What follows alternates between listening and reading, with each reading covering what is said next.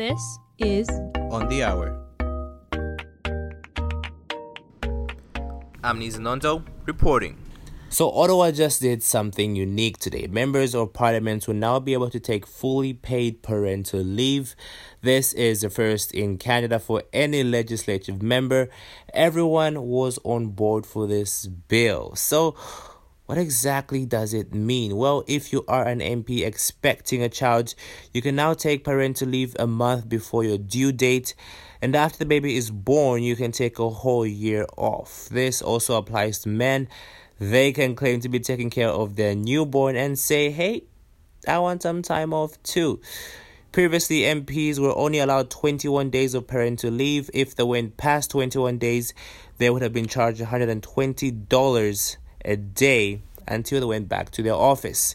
The bill has one more stage of approval to go through before it becomes law.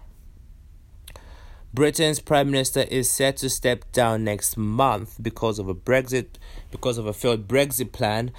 But today, Theresa May said although she's stepping down as Prime Minister, she's not planning on leaving Parliament or her party. She says, one, she wants to show the next P M payback for how she was treated, and two, she's staying on for her constituency, which she's represented since nineteen ninety-seven. May is expected to leave office by the end of July.